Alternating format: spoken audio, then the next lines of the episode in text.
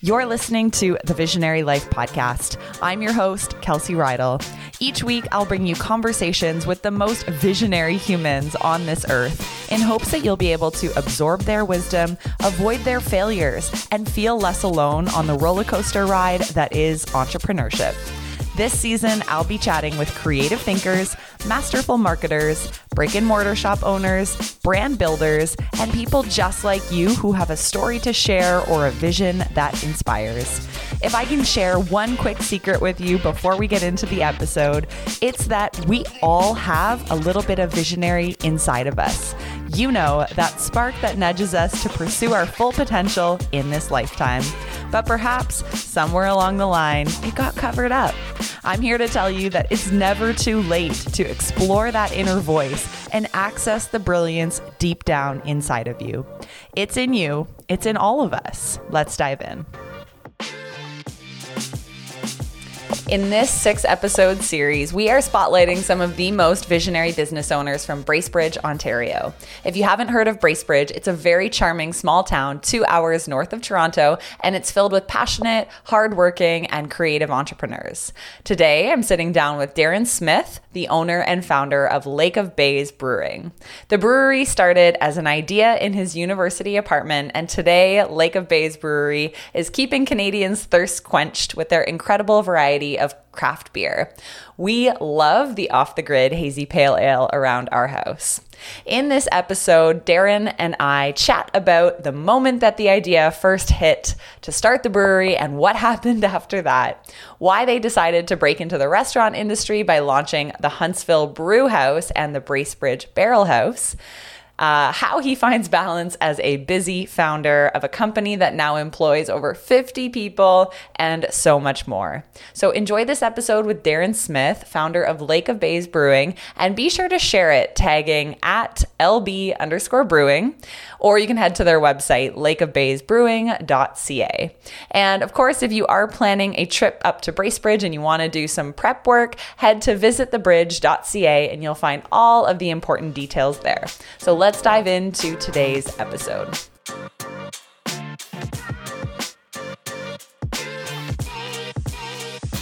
All right, Darren, let's dive in. Welcome to the Visionary Life podcast. We are so excited to sit down with you today and have had a chance to interview many of your fellow colleagues and entrepreneur friends in the town of Bracebridge. So it's a pleasure to be able to sit down with you. And today we're going to crack into the story of how Lake of Bays Brewery came to be. So thank you for being here. Oh, thank you for having me. Awesome. So let's kick off with some rapid fire here. So, where did you grow up and where do you live now?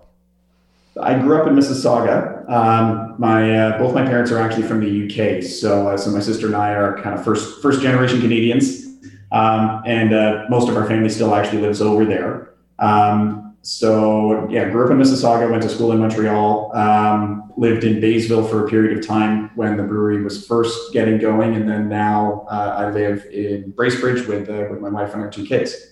Mm, amazing. And the brewery, it actually started as an idea in your university apartment, right? So, can you actually take us back to that time? Like, were you gunning to be an entrepreneur? Did you just love beer so much that you wanted to have a career in it? Like, what was going through your mind and how did things come to be back then?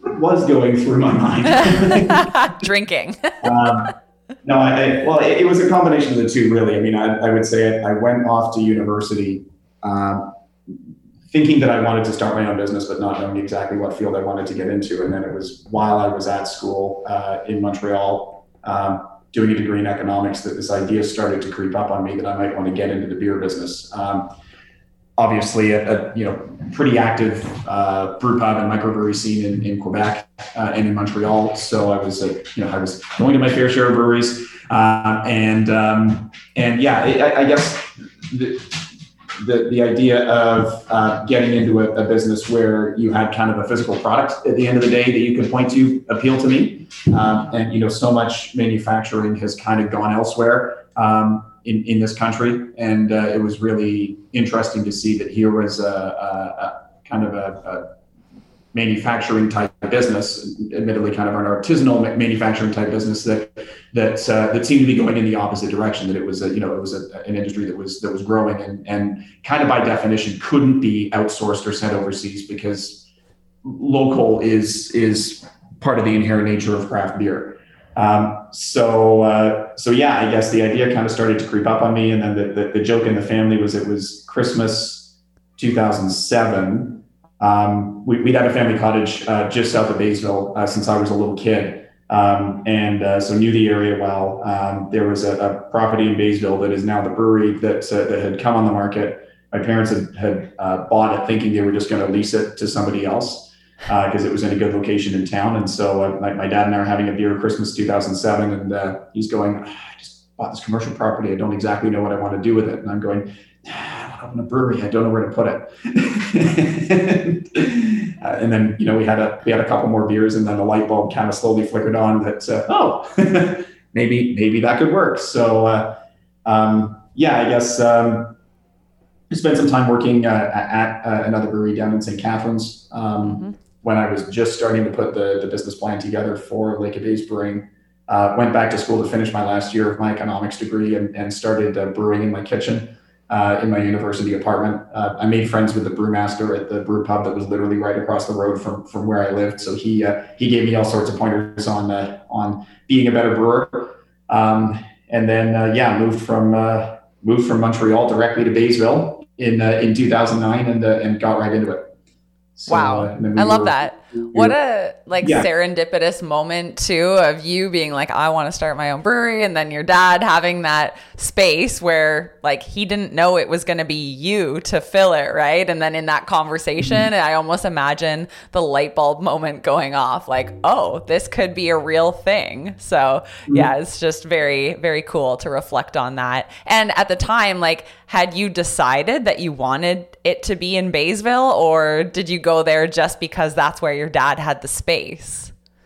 Um, so I wasn't fully decided on a location at that point, but but I mean, the more I thought about it, the more um, you know the idea of of putting a brewery in the Lake of Bays area or in Muskoka more generally kind of seemed to make sense. Um, you know, at, at, the time, and it sounds funny now, but you know, at the time there were about 45 breweries in the province.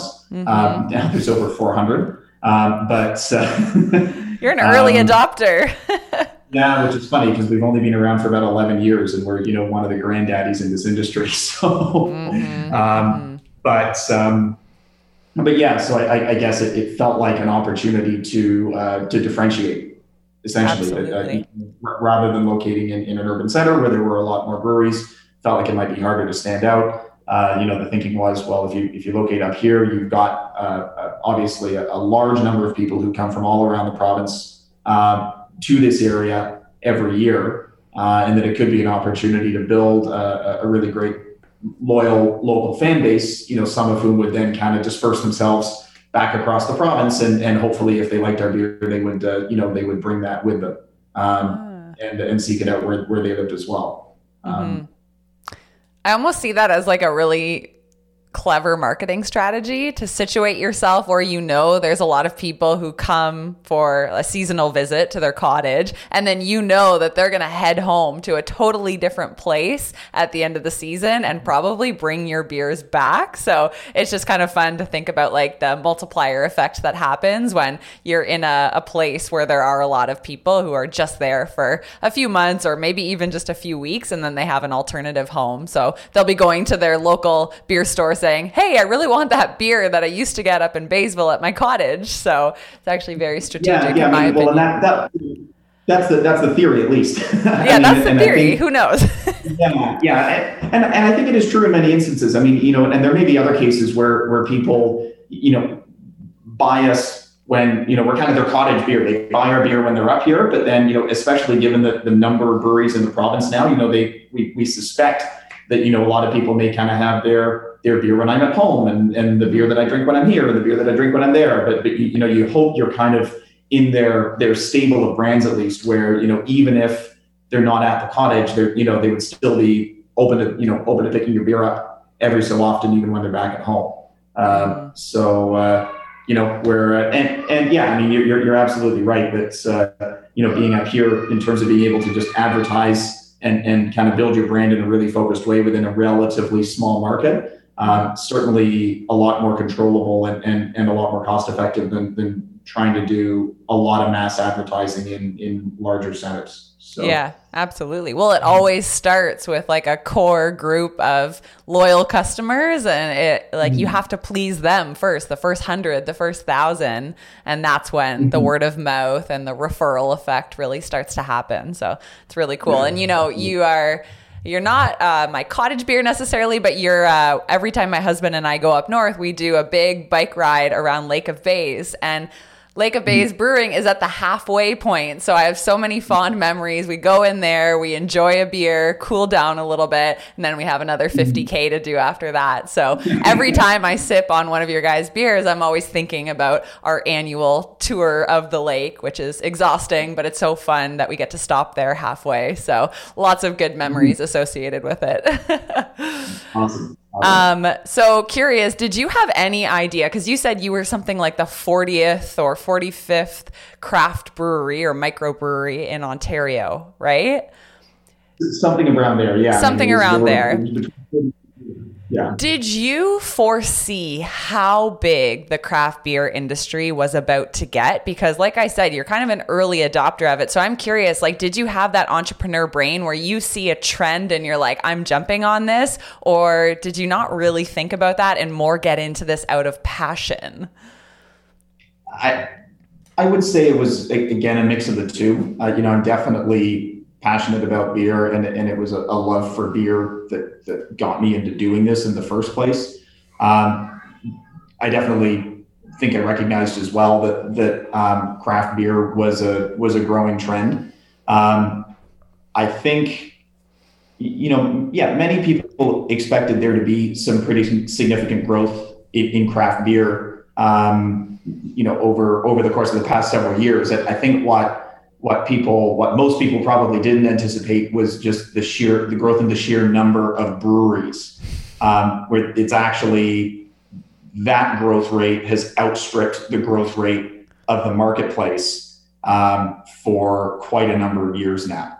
Um, so it, it, creates an interesting dynamic where, where while the, the industry is growing, uh, while you know consumers might love that there's just this apparent, you know, infinite assortment of, of, of, interesting beers to try. As an individual operator within the space, it is actually getting harder and harder um, to grow your business, uh, just because there are so many other people out there trying to do the exact same thing as you are. Mm-hmm. Um, so you know, and it's been it's been challenging enough having gotten into the industry where you know when we did you know, I, I, often wish that we'd gotten started about five years sooner, but that wouldn't have been possible because I was still 18.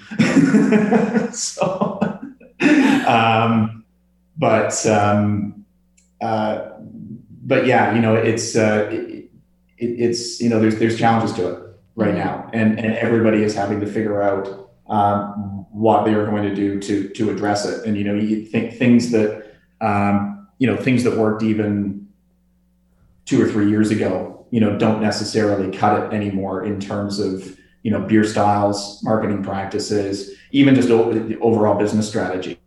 Um, you know the days of, of being able to i think the days of being able to you know start a brewery up and and subsist entirely on uh, sales through what we would call wholesale channels you know lcbo beer store grocery stores bars and restaurants i think those days are pretty much done um, it's an important part of many breweries' business, but trying to run your business just off of that, unless you had already built a, a lot of scale uh, in this space before uh, the real tidal wave of competition hit, um, mm-hmm. or you know, unless you have very very deep pockets to to uh, you know really do a, a, a, a, large amount of marketing activity. Yeah, um, you've got to figure out other pieces of the mix uh, that are going to round out your business.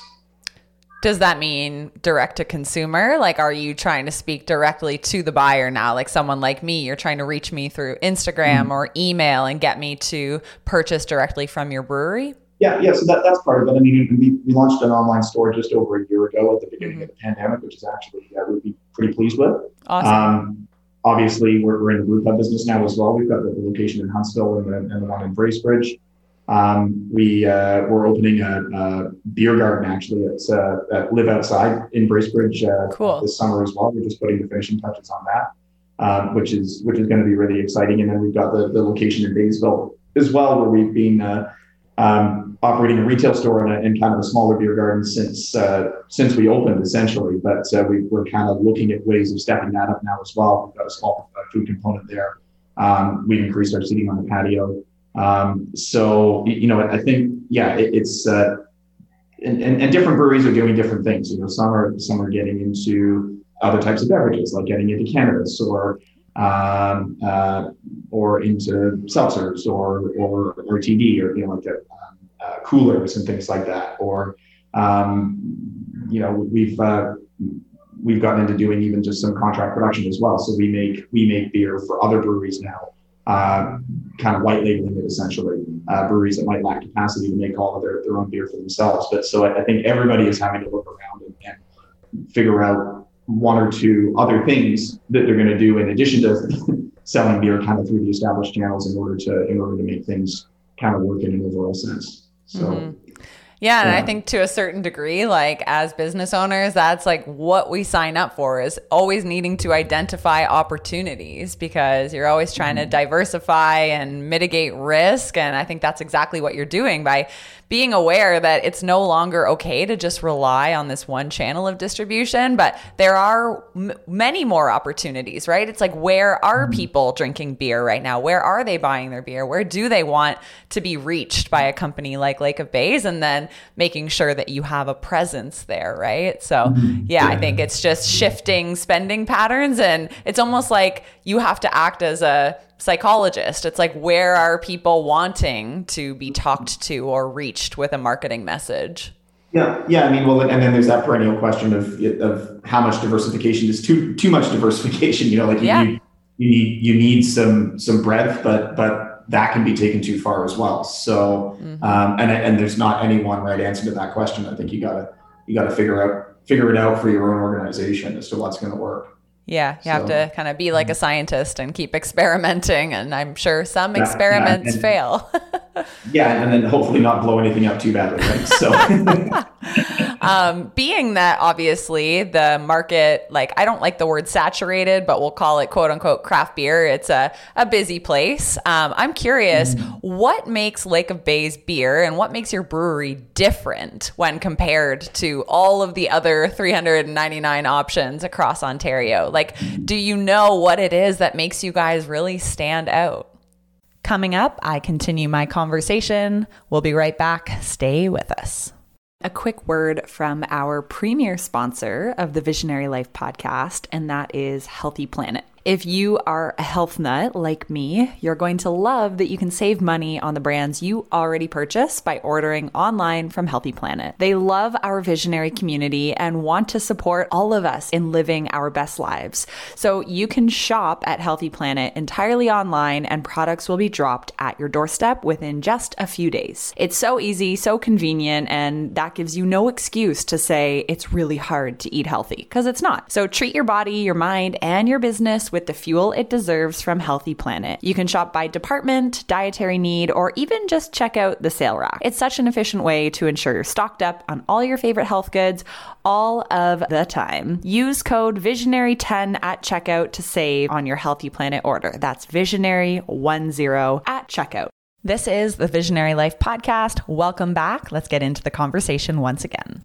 Well, I mean, uh, yeah, it's, it's a good question, and I think you know the the fair answer to it is that you know there are lots of breweries in Ontario that that make good beer and yes. that market it effectively and yeah. do a good job serving your customers and things like that. You know, so so you know I could I could list off a whole bunch of characteristics that I think you know are things that I think we're good at, but that's not to say that nobody else is is also good at those things. You know, and, and I think I think legitimate differentiation is is a real, real challenge within the craft beer space right now. I think that not like clearly not everybody is doing is doing craft beer well.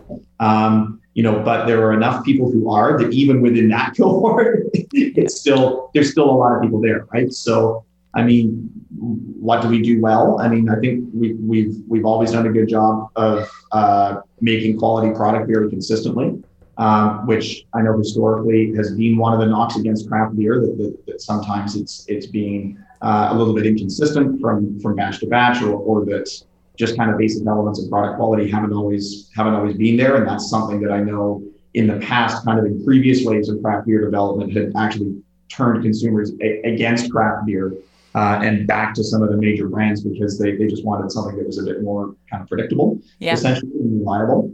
Um, so, so we've always tried, you know, we, have always tried to focus on that. Uh, you know, over the past few years, um, and you know, particularly with our brew pubs coming online, which has given us the ability to do some some really cool experimentation with, with new products. I think we've um, moved ourselves a, a, a, bit more to uh, the forefront in terms of what's going on with uh, with trends within within beer styles uh, for craft beer, um, and uh, you know trying to make sure that we're we're addressing uh, kind of what's um, uh, you know what's coming next in in terms of you know in terms of what people are looking for from a from a craft brewer. Yeah. Um, you know, and and then you know then, then I think there's um, you know th- there's the element of just you know trying our best to do a good job of of, of servicing our, our core local market. Uh, which, as I, as I said before, you know, is people who live here, but also all of the people who come and, and visit here. So between, uh, you know, the the location in you know original location in Baysville, you know, the two locations now in Huntsville and, and, and Bracebridge, um, and but even just you know being out in the community um, and um, you know whether it's whether it's events or supporting charitable causes or, or things like that, just really you know, trying to make sure that we're, we're out there um, and uh, and trying to connect with the people who, who we ultimately depend on. Um, mm-hmm. So, uh, um, but you know, if I if I had if I had the answer as to as to how to you know really you know solidly unassailably differentiate yourself within the craft beer space, uh, I I probably wouldn't be sitting here. So. Mm-hmm. Enough. That would um, probably be like the keys to the kingdom, I guess. But, you know, I think also yeah. like what makes you unique is things probably like your people. Like when I walk into the brewery in Baysville, like the staff are asking me if I want samples and like it's the entertainment on your patio and it's maybe things that like you don't even see as the founder, but like your customers see it and they feel it. Like maybe it's the energy behind the whole operation. Mm-hmm. Well, I mean, yeah, I, I guess um, I guess they say that culture is something that that's that is difficult to see from the inside, right? It's kind of just oh, yeah. there. Um, but I mean, I, I mean, I like to think that we that we are a, a welcoming uh, business, um, both in terms of uh, you know in terms of our people, but but but definitely also for our customers, and, and uh, mm-hmm. um, you know that that's uh, we really do try to to make sure that uh, that people feel uh, like we're you know we're, we're happy to we're happy to have them joining us. We we really want them to have a good experience uh, when they when they both when they come and see us at our physical outlets, but also when they're when they're drinking their beer at home.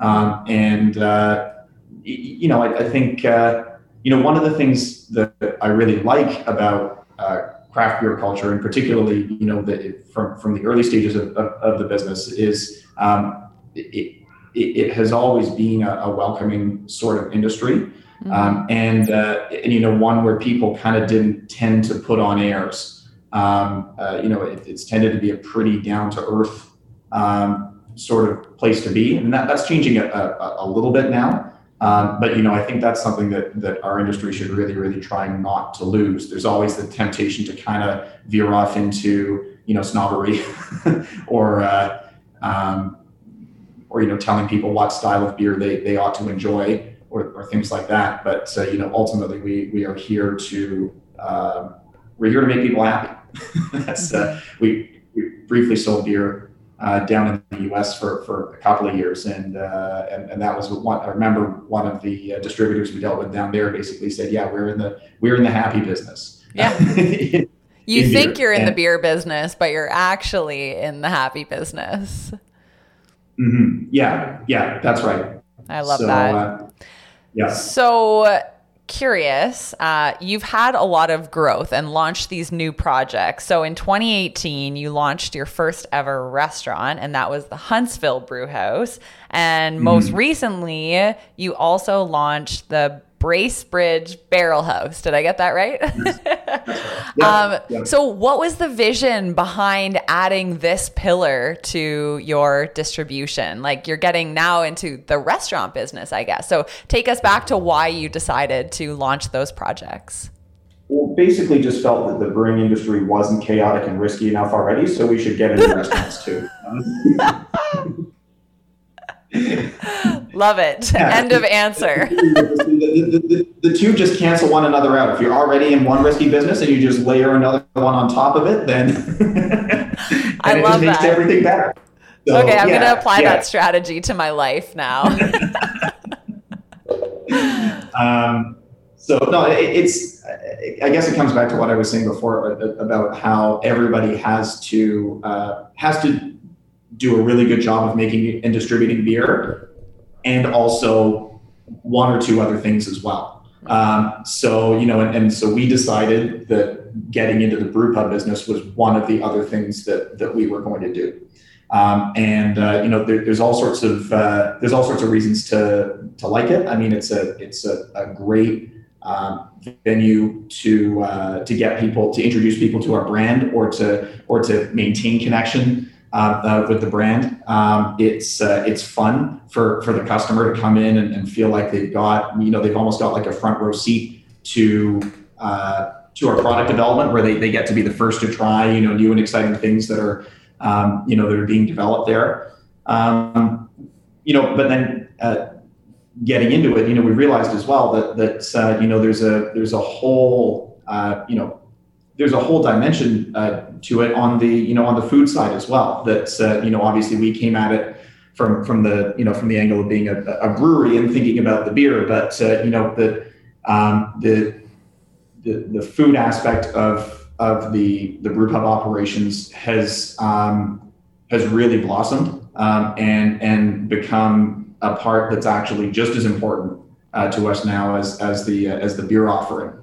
Mm-hmm. Um, and and you start to see all of the different really neat ways that that those two things can can go together. Um, and in fact, I mean, we, we see you know we see lots of people coming into the the brew pubs who may not may not even drink beer. You know, they come in for the food and a glass of wine or something like that, and that's fine. Um, you know, we just we're happy to have them there, just enjoying some time with us. So. Mm-hmm. Uh, and then yeah, so obviously we, we got got going with the location in Huntsville. We were we were really happy with how that was going. Um, got into constructing the location in Bracebridge. Um, everything seemed like it was going great, and then and then uh, the pandemic hit. so uh, we uh, we had to finish constructing it kind of in the middle of all that. So it was it was a bit late getting open.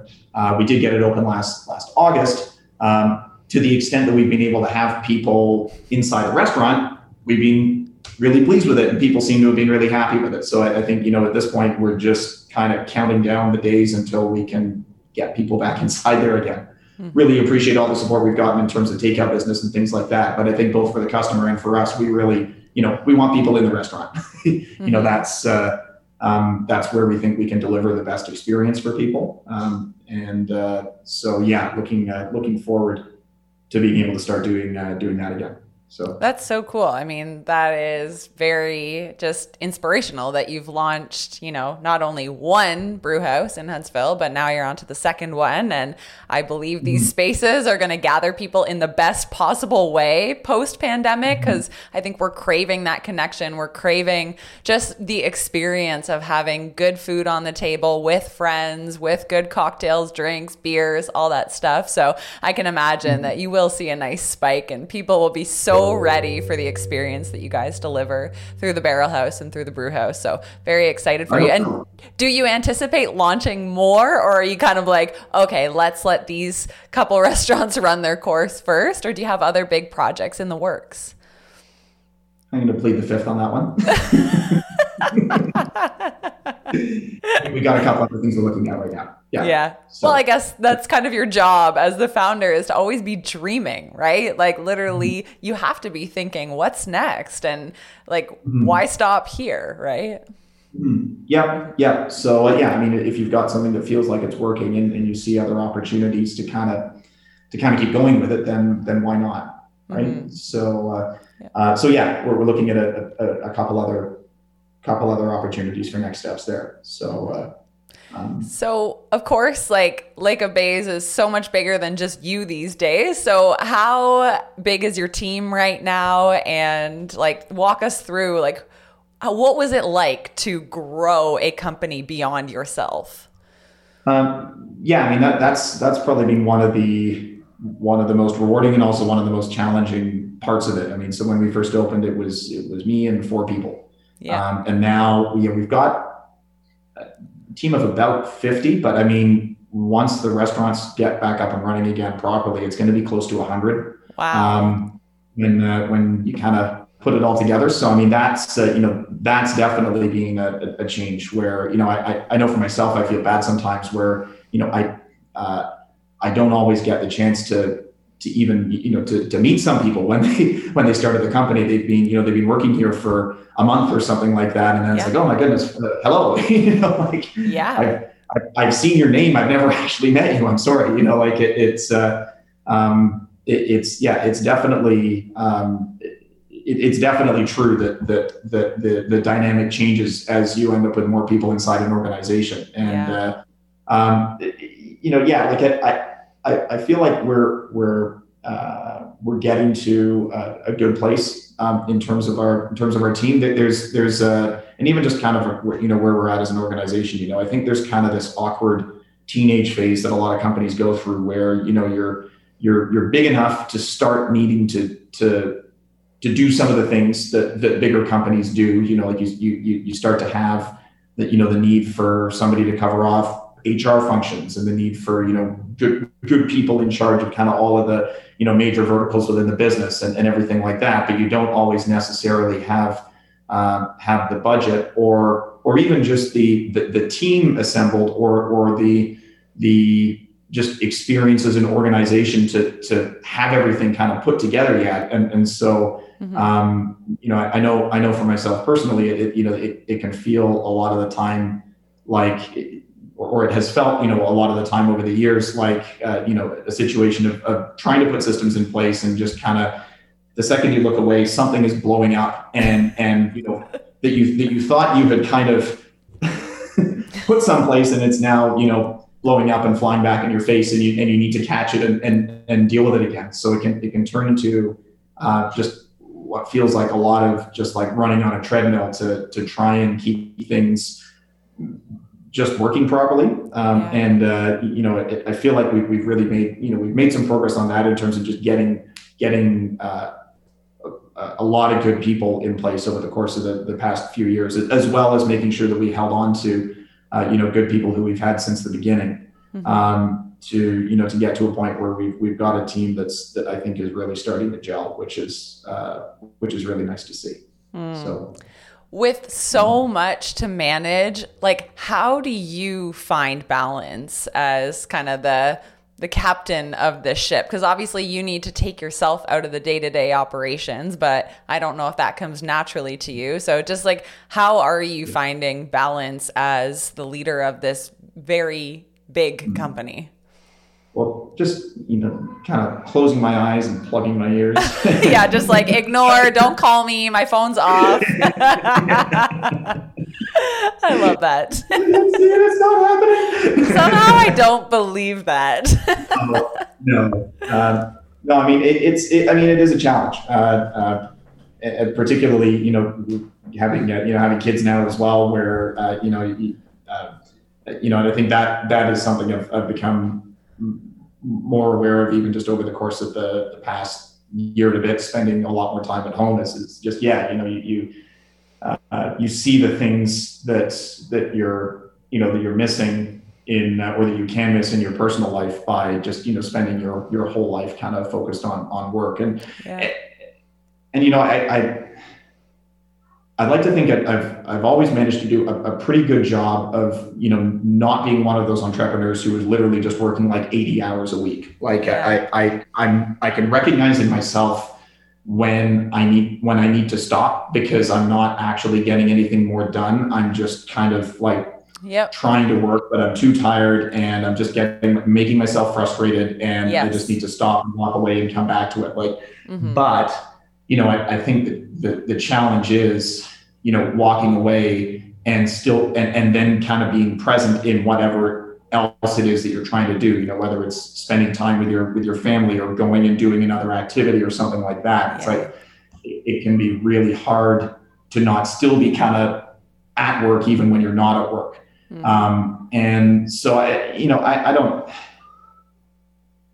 I don't know that that there's any magic answer to that apart from just spending spending more time, you know, running a business and getting used to the pressures of it. And uh, you know, yeah. I I know that I can look back at things that used to really stress me out or drive me crazy earlier in, in, in our development as, as a business that just like do not bother me one bit anymore. Yeah and um, you know, and then of course there's new things to, to drive you crazy. But you know, I, I think you get to a point where you've you've you've seen enough and, and, and been through enough um, you start to gain some ability to to or some confidence that you know, yeah, there's there's always stuff flying around and coming out of nowhere and and and, and things like that. But you know, even if you you don't exactly know what the solution is going to be today, you, you, have a degree of confidence that you're going to be able to figure out a solution um, mm-hmm. so that you can sleep, you know, you can sleep at night. mm-hmm. um,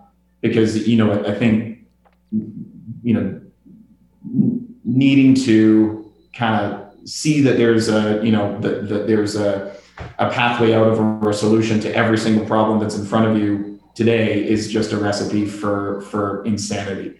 Um, mm-hmm when uh, uh, you know when you're when you're running a business like this there's just you know there's just inherently so much uncertainty um, mm-hmm. and uh, and so much going on that you get, I think it, and, and I, I know like I, am I'm a bit of a detail freak and, and a bit of a perfectionist and so I think you know that's that's probably one of the things that I've had to work on the most uh, just on a personal level is is being able to accept that you know there's going to be some messiness yeah. as, as we go along and we'll clean it up and keep making things better but uh, you know mm-hmm. not to not to go crazy over it. Coming up i continue my conversation. We'll be right back. Stay with us. Have you been feeling a bit lost confused on your next steps curious about what it would be like to start an online business and work for yourself well, the Visionary Method is a seven step framework and accountability system that will help you to start making money and stop procrastinating the life you're here to live. We've helped hundreds of people just like you to make their first 50,000 in their online business by packaging up the skill sets that they already have inside of them. So visit kelseyreidl.com and click on the Work With Me tab if you want to learn more. We would love to get on a call with you and see if the visionary method is the right fit for you. Again, kelseyreidl.com. Just click the Work With Me tab and learn more about the visionary method. This is the Visionary Life Podcast. Welcome back. Let's get into the conversation once again.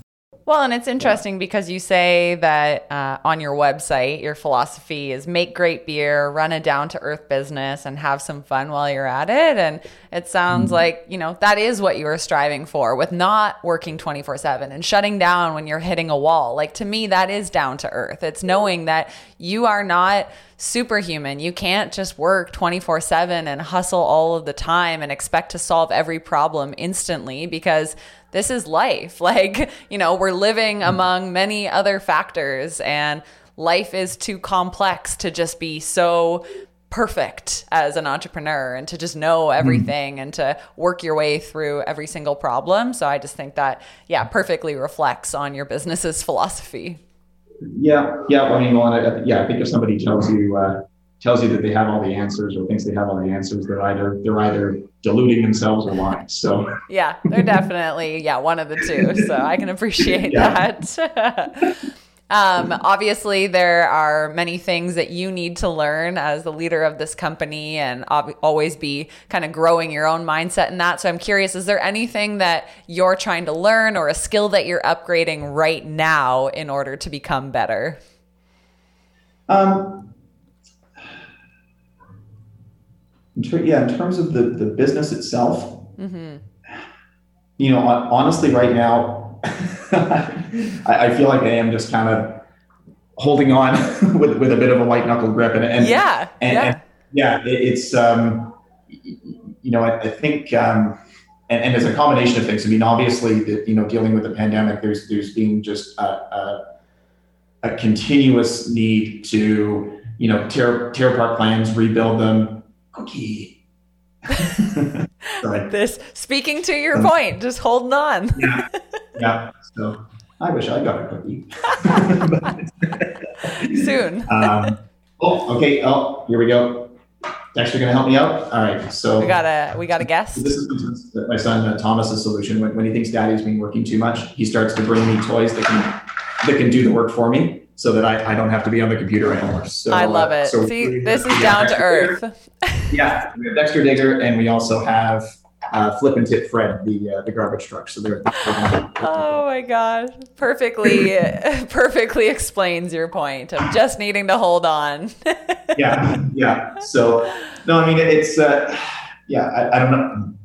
I don't know that I have like a like a one good answer to that question, except yeah. that I, I think um, I mean obviously it's been it's been a trying you know 16 months or so uh, you know both on the business side but but then even personally you know trying to juggle schooling from home and everything like that particularly over the course course of the past couple months when uh, you know all the uh, you know all the kids have obviously uh, obviously been home and um, yep. uh, we I guess we had uh, we had a little girl just at the beginning of the pandemic so luckily my, my wife was off on mat leave for for 12 months, which made it a little bit easier to try and juggle things at home. And then she went back to work. And so then it's really a juggling yeah. act over the course of the past couple months. So, you know, I, I think it, it's now, I think what's been, what's been good coming out of that though, is that I think I, um, I, it's, it's kind of being a forced exercise in learning not to sweat the small stuff mm-hmm. um, a little bit, you know, and, uh, and just by, by necessity, you, you, you have to focus on, you know, the things that are critical to get done in order to get through each day. And, uh,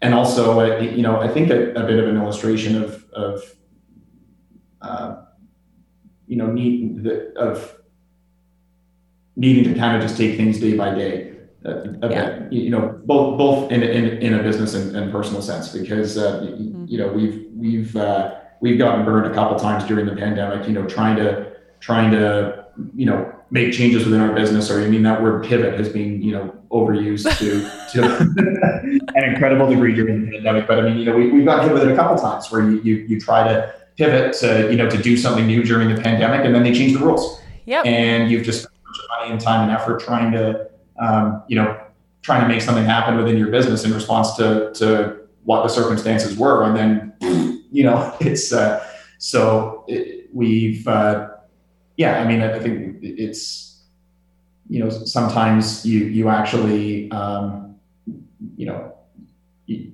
the the the more the more you kind of flail around the yeah uh, the, the worse thing. Yeah, I don't know that I'm expressing this necessarily all that well, but uh, no, um, but I, I think you've kind of nailed it. Like you almost just have to sit back and like you know give yourself some grace and not try to make any like irrational pivots because we don't mm-hmm. know. So, you know, it's yeah. just the state yeah. of the world at this point.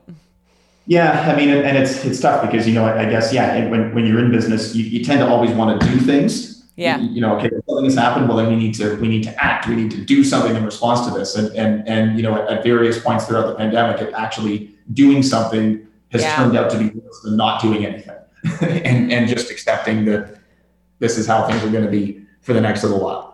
Yeah. Um, I think though that the entrepreneurial mindset, like it doesn't shut off. Like you can try to turn it mm-hmm. down, but like your nature is like solve the problem. Let's go. Like be resourceful, figure it out. And it's hard to mm-hmm. mute that because that's just baked into I think the entrepreneurial DNA. So, mm-hmm. yeah, it's definitely yeah, I mean, fascinating.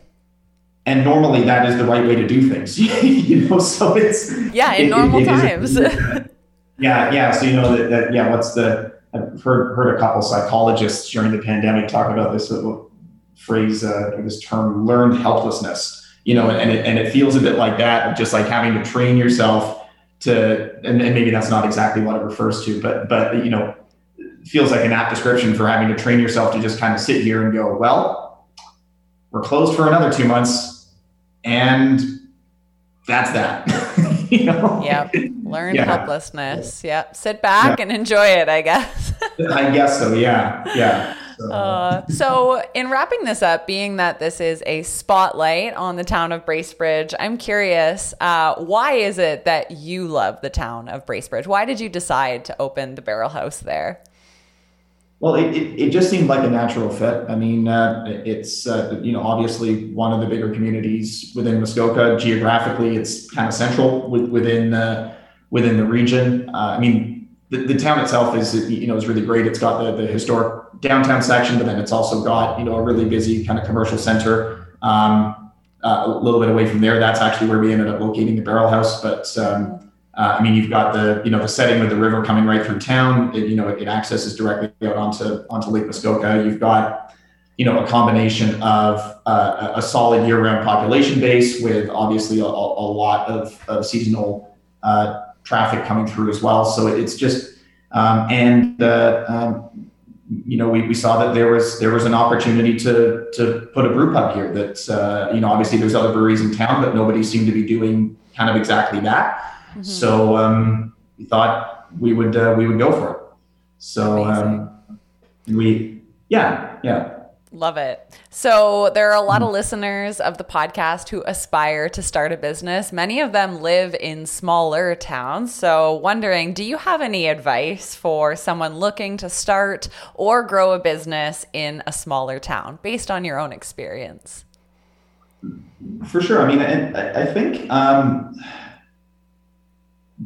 Pro- yeah, probably the biggest single piece of advice would be, you know, don't um, don't discount, uh, you know, business opportunities in in smaller communities, mm-hmm. uh, because uh, I mean, and and yes, you know, you, you've always got to have I- enough consumers within, you know, within whatever your catchment area is to be able to sustain your business. You still got to you still got to make sure you understand things like that. But um, you know, there there can be this tendency uh, uh, to think that you know well, all the big business opportunities only occur in in you know major cities or, or larger larger urban centers and it's like hmm, you know thinking even just of the example of uh, you know of our business you know if you can be you know the only brew pub or one of just a handful of breweries in a smaller community mm-hmm. that can be just as good or better than being one of hundreds in a big city um, so um, you know that there's uh, just just because you're located in a smaller community doesn't mean that your business will be you know condemned to being you know smaller than than it could be if if you were located someplace else mm-hmm. um, and and you know sometimes in, in smaller communities there are these opportunities that come up where there's there's just some really obvious niche that you can see being successfully um, kind of filled someplace else yeah. that just isn't being done in your community yet. And you've got the opportunity to be first in, you know, and, and those types of, of opportunities tend not to exist in larger centers, but they really can in smaller communities. Mm-hmm. And you know, if you can be the first person doing it, then that that can actually put you in a in a really strong position to have a, a solid, sustainable business. Um, so you know, yeah, I, I, guess it would be just don't uh, don't count yourself out. Um, would be my advice. Awesome. Mm-hmm. So, if somebody is listening to this podcast and now they're craving beer, they're craving a visit to the restaurants or the brew house or the barrel house, uh, mm-hmm. where are all of the places they can find you and how should they stay connected to you guys? For sure, yeah. So, so we are. So our beer is available across Ontario uh, through the LCBO, the beer store, uh, most uh, licensed grocery stores, uh, and and in bars and restaurants across the whole province. Um, you can find our beer through our online store as well at lakeofbaysbrewing.ca, and uh, we will uh, we will ship anywhere in the province, and it typically gets there within a couple of days. Wow! Um, so that's, that's kind of cool. Um, Very cool. And uh, yeah, free shipping on orders over seventy five dollars. So if you order a case in a bit, then we'll, we'll ship it to you for free as well. So.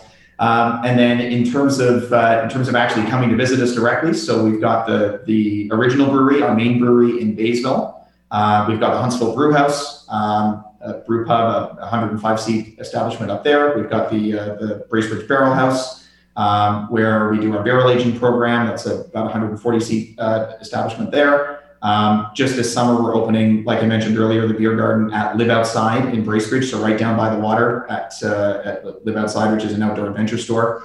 Um, and uh, I think that's about it for now. Yeah, so, I mean that gives us a lot. Farmers markets. So we're doing yeah, we're doing farmers markets this year as well. They're just uh, uh, they've, they've just opened that up to breweries. So uh, we are at the Bracebridge Farmers Market every Saturday, uh, and we're also going to be at the Port Carling Farmers Market, I believe, every Thursday uh, in July and August. Oh, so, how cool is that? I love that you're doing the the. I want to say like the, not old school, but like just yeah, like such a fun experience to be at a farmer's market, like connecting with people one on one outdoor in a more casual setting. Yeah, yeah, it's, it's really neat. I mean, we've literally done one of them thus far. Yeah. It was the the Bracebridge Farmers Market last weekend. It went really well. So so excited to see what can happen this summer. But I mean, um, cideries and I believe some wineries have been doing it for some time. So yeah, I've seen that. Yeah, been opened up to beer. So yeah, yeah, I think it's a it's a really exciting move. Oh, I know the, the word I was looking for was grassroots. It's a very grassroots way yeah. to connect with people. But yeah. like the brands that I buy at farmers markets, I become like a raving fan because I'm always there talking with the person behind the counter. And I don't know, it's just a, a great experience and it always keeps me coming back for more. So very yeah. cool. No, absolutely. Absolutely. Awesome. Yeah. Well, Darren, thank you so much for sharing your story and for taking us behind the scenes of how Lake of Bays Brewery started. And we can't wait to sip one of your awesome beers. My husband and I are big fans of the Off the Grid, so uh, that appears regularly in our fridge, and there will probably be some cooling tonight. So thank you again, and we wish you all of the best. Thanks for tuning in to this episode of Visionary Life. I love bringing you these conversations on a weekly basis, so it would mean so much to me if you could help me out by rating and reviewing the show in your iTunes app. You can also support the show by taking a quick screenshot of the episode and sharing it on your Instagram stories, tagging me at Kelsey Reidl. I'll catch you in the next episode. P.S. Whenever you're ready, there's a couple of ways that I can support you. So, first thing, if you're ready to make your first or next $50,000 in business, explore how the Visionary Method business coaching experience can accelerate your growth. There'll be a link in the show notes. Also, if you're feeling lost, confused, or overwhelmed when it comes to starting an online business, reach out and book a free revision call with me. I'll offer you customized recommendations on how to get unstuck so you can live a life filled with joy, happiness, and fulfillment.